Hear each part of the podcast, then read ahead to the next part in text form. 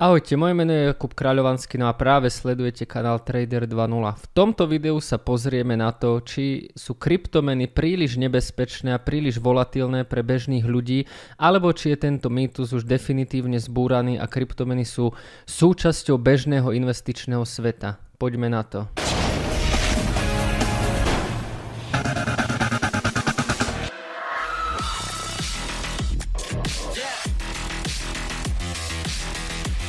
Toto video bude trochu iné, pretože v tomto videu nebudem hovoriť o aktuálnom stave, nebudem porovnávať nejaké grafy, nebudem až tak hovoriť o grafe Bitcoinu, ale určite ste aj vy častokrát počuli, či už v televízii, od rôznych finančníkov, bankárov, od veľkých bank, veľkých svetových fondov, prípadne od regulátorov, ako odhovárali bežných ľudí, že kryptomeny sú stále pre nich veľmi nebezpečné, pretože sú až príliš volatilné. A v tomto videu sa vlastne pozrieme, že či je to naozaj tak a pozrieme sa na niekoľko situácií, a to nebudeme zachádzať ani do nejakej rímskej ríše alebo do obdobia Napoleóna, ale pôjdeme len do situácií súčasných alebo spred pár mesiacov, kde si ukážeme, že podľa mňa kryptomeny až tak úplne volatilné a nebezpečné pre tých bežných ľudí nie sú. Tým som vlastne už aj odpovedal na otázku, že podľa mňa je toto trochu zavádzajúce a treba si aj spomenúť, že kto tieto informácie hovorí. Samozrejme, keď to hovoria banky, ktoré kryptomenové produkty neponúkajú, samozrejme, keď to hovoria regulátori, keď to hovoria investičné fondy, ktoré napríklad kryptomeny neponúkajú, tak oni vám samozrejme povedia, že je to príliš riskantné a volatilné, aby ste jednoducho investovali do niečoho, čo je tradičnejšie a čo teda tá daná spoločnosť ponúka.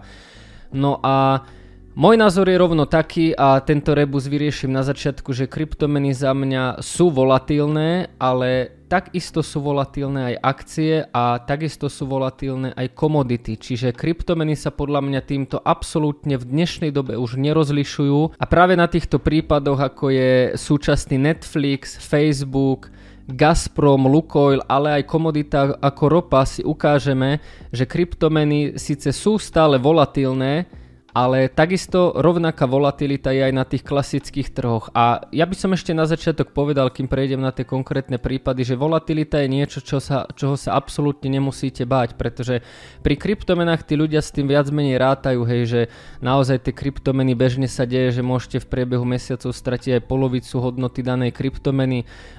Existuje už na to stop loss, to znamená, že vy... Ak napríklad Bitcoin stojí $50,000 a vy si nastavíte stop loss na $30,000, tak keby ten Bitcoin náhodou počas noci alebo náhodou sa niečo drastické stalo a ten Bitcoin padne na $10,000, tak vám ten stop loss to na tých $30,000 predá. Čiže vy naozaj riskujete len to, čo chcete. A to vám práve zabezpečí tá úplne jednoduchá funkcia stop loss. Takže za mňa vyhovárať sa na nejakú prílišnú volatilitu, že kryptomeny sú nebezpečné pre ľudí, lebo je tam prílišná volatilita, je scestné, pretože každý človek si tam vie nastaviť úplne jednoduchý limitný príkaz stop loss, kde si sám je pánom toho, akú stratu je ochotný prijať. A na druhú stranu, keď si pozriete graf Bitcoinu, tak ten Bitcoin má tak veľmi rýchle cykly, že on v podstate dlhodobo neustále stúpa. A aj keby sa vám podarilo v roku 2017 kúpiť absolútne vrchol tých $20,000, tak už v minulom roku alebo na konci roku 2020 by ste aj tak boli v zisku alebo prípadne na nule. Čiže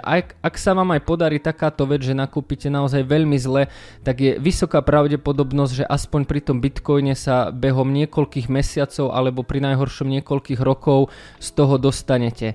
A týmto by som už prešiel na konkrétne príklady, takže poďme si to pozrieť. Ešte by som povedal, že ak sa vám toto video páči, tak dajte odber, dajte like, prípadne ho pošlite niekomu, kto práve takýto názor má. A mňa k tomu ako keby nakopol prípad Netflixu, pretože Netflix je taká kauza z posledných dní, kde akcie Netflixu dosť rapidne klesli. Netflix poznáme asi všetci. No a zlatá éra Netflixu skončila, gigant narazil na realitu a prichádza s radikálnymi krokmi. Netflix sa totiž s investormi podelilo svoje hospodárske výsledky a tie sú až prekvapivo zlé. Za mňa to až úplne také prekvapivé není, ale väčšina ľudí to asi nečakala, takže... Za mňa to až tak prekvapivé, ale nie je. Vlastne sú také zlé, že Netflix behom pár hodín zo svojej hodnoty stratil $17 miliárd a akcie spoločnosti počas 24 hodín zaznamenali prudký vyše 30% prepad. A toto sa teraz bavíme o spoločnosti, ktorá je celosvetovo známa, obchoduje sa na najväčších burzách, poznajú takmer všetci a má obrovskú kapitalizáciu a napriek tomu je v podstate tak volatilná, že len nejaké bežné výsledky, ktoré sa pravidelne oznamujú, spôsobia to, že za 24 hodín sa prepadne graf o 30%. A celé to bolo spôsobené tým, že realita je však taká, že Netflix za uplynulý štvrťrok prišlo 200 000 platiacich zákazníkov. Stalo sa tak prvýkrát od októbra 2011, kedy streamovací gigant ešte požičiaval videokazety a DVD, čiže Netflix nefunguje len posledné roky, ale oni začínali s tým biznis modelom úplne iným a potom ho prekonvertovali, čiže prvýkrát od roku 2011 sú tie čísla nižšie a to spôsobilo okamžite 30% prepad. No a my keď si to pozrieme na grafe, tak sa jedná o niečo takéto. Hej, keď si to pozrieme, tak je to absolútne gigantický prepad, ale pozor, toto není absolútne všetko, pretože tento článok je vlastne starý niekoľko dní, respektíve je starý len od včera, takže jeden deň. Ale Netflix má problémy už dávnejšie a keď sa pozrieme na ten pík, tak môžeme povedať, že od 22. novembra, čiže v priebehu nejakých 154 dní akcie Netflixu spadli o 70%, hej? Takže ten prepad je naozaj obrovský a keď sa pozrieme na tento graf, tak taký prepad vôbec nevidíme, ale zase nie sa čomu čudovať, pretože Netflix neustále niekoľko rokov len rástol, ale vidíme, že ten prepad je naozaj gigantický. Čiže ani investícia do tak zabehnutého biznis modelu, tak rozšíreného modelu ako je Netflix, nemusí byť možno až taká úplne stávka na istotu. No poďme si pozrieť ďalšieho giganta a ešte väčšieho giganta a je to Facebook.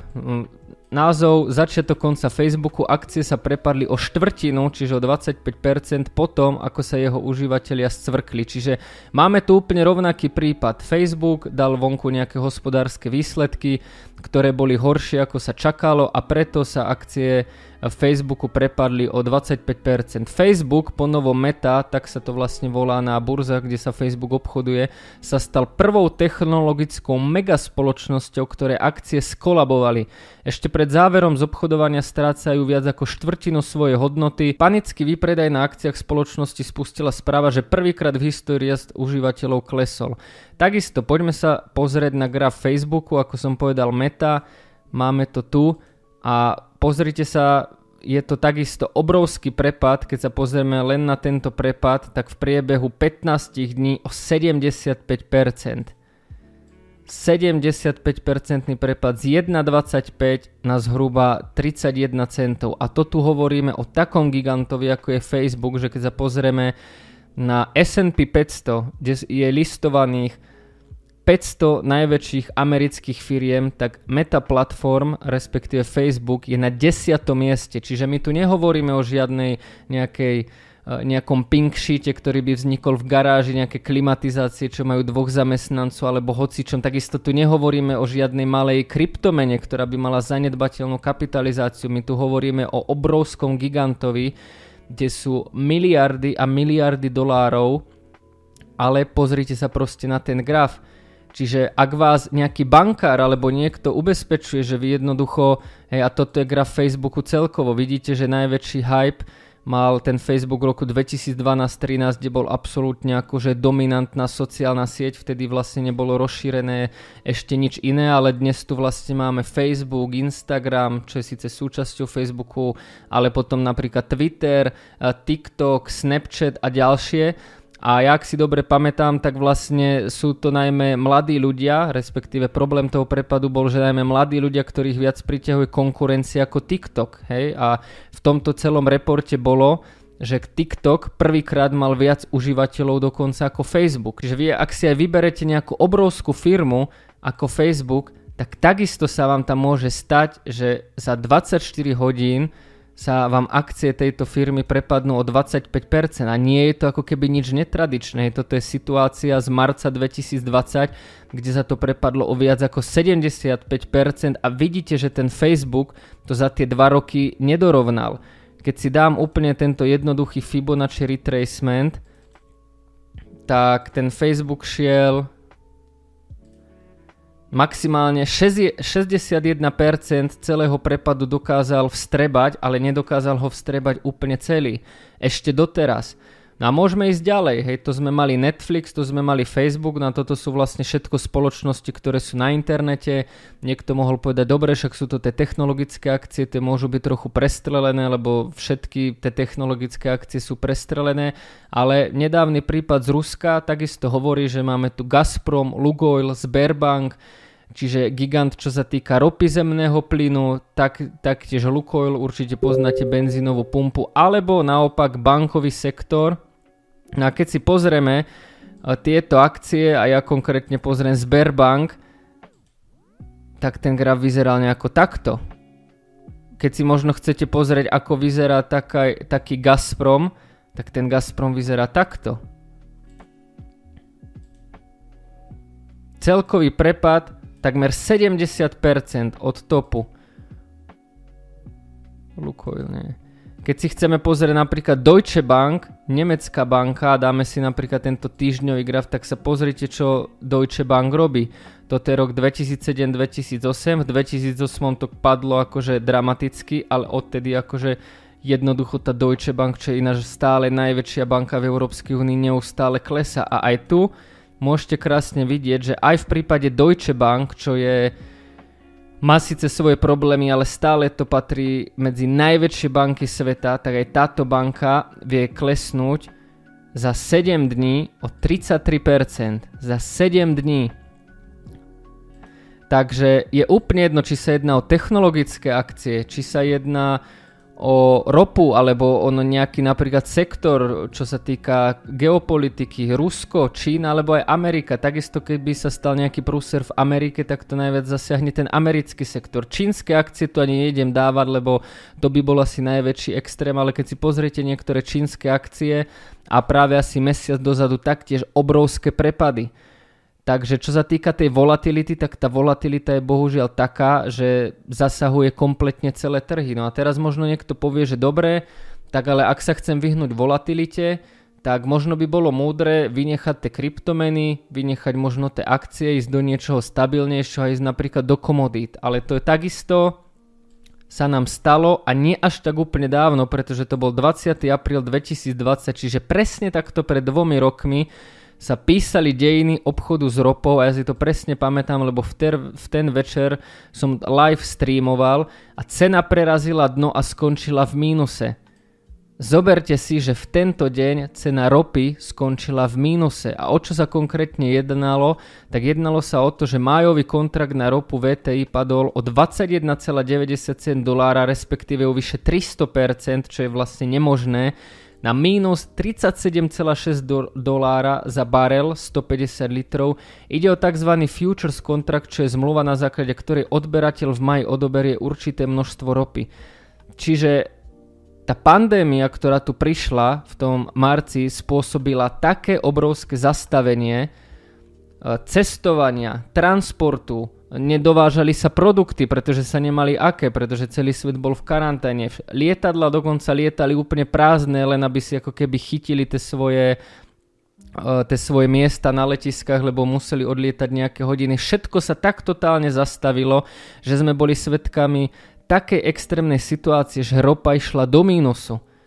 A znova podotýkam, ropa to není ako keby žiadny shitcoin na kryptomene, ropa to proste není žiadny Netflix, ropa tu vždy bola, vždy tu je a sú tam obrovské miliardy až bilióny, by som povedal, a taktiež sme zažili extrémnu situáciu, že tá ropa išla jednoducho do mínusu. Na takýchto situácií zažívame čím ďalej tým viac, pretože raz je to Netflix, potom je to Facebook, potom je to ruský sektor, potom je to čínsky sektor, ktorý, ako hovorím, ja som to ani nespomenul, ale keď si dáte napríklad prepad čínskych akcií, tak vám určite vyskočia články spred mesiaca, 2 mesiacov.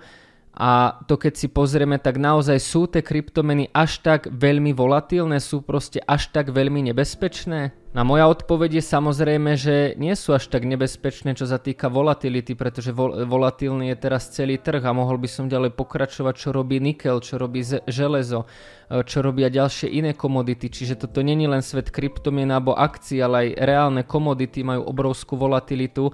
Takže ja by som problém volatility absolútne nedával už len do súvislosti s kryptomenami, pretože tie obrovské rasty alebo prepady vidíme aj v tej bežnej ekonomike a v tom bežnom svete, ale treba si uvedomovať, kto tieto informácie šíri. Ak napríklad nejaká banka povie, že kryptomeny sú fuj a do kryptomien neinvestuj, tak pozrite si zo strany ich portfólio, ponúkajú kryptomeny, pretože jak by som bol napríklad banka a ľudia by sa ma pýtali na kryptomeny a ja by som tie kryptomeny nemal v portfóliu, tak čo by som im povedal? Tak by som im povedal, viete čo, tie kryptomeny sú hlúposť, do tých neinvestujte a najlepšie povedať, že je to pre vás veľmi nebezpečné, ja vás chcem ochrániť, je to nebezpečné, investujte do niečoho, čo vám ponúkam ja.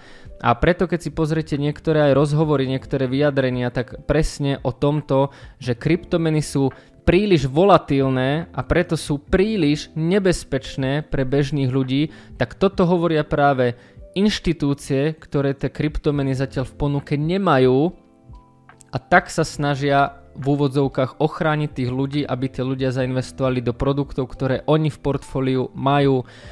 To je celé. A čo sa týka volatility, myslím si, že toto absolútne není koniec a tým, ako je momentálne celý ten systém nastavený, tak si myslím, že ďalšie šoky ešte len prídu a treba byť na to jednoducho pripravený a treba sa naučiť hlavne s tou volatilitou pracovať a volatilita už dávno není problém len kryptomien. Verím, že sa vám toto video páčilo a vidíme sa znova pri ďalších videách. Čauko.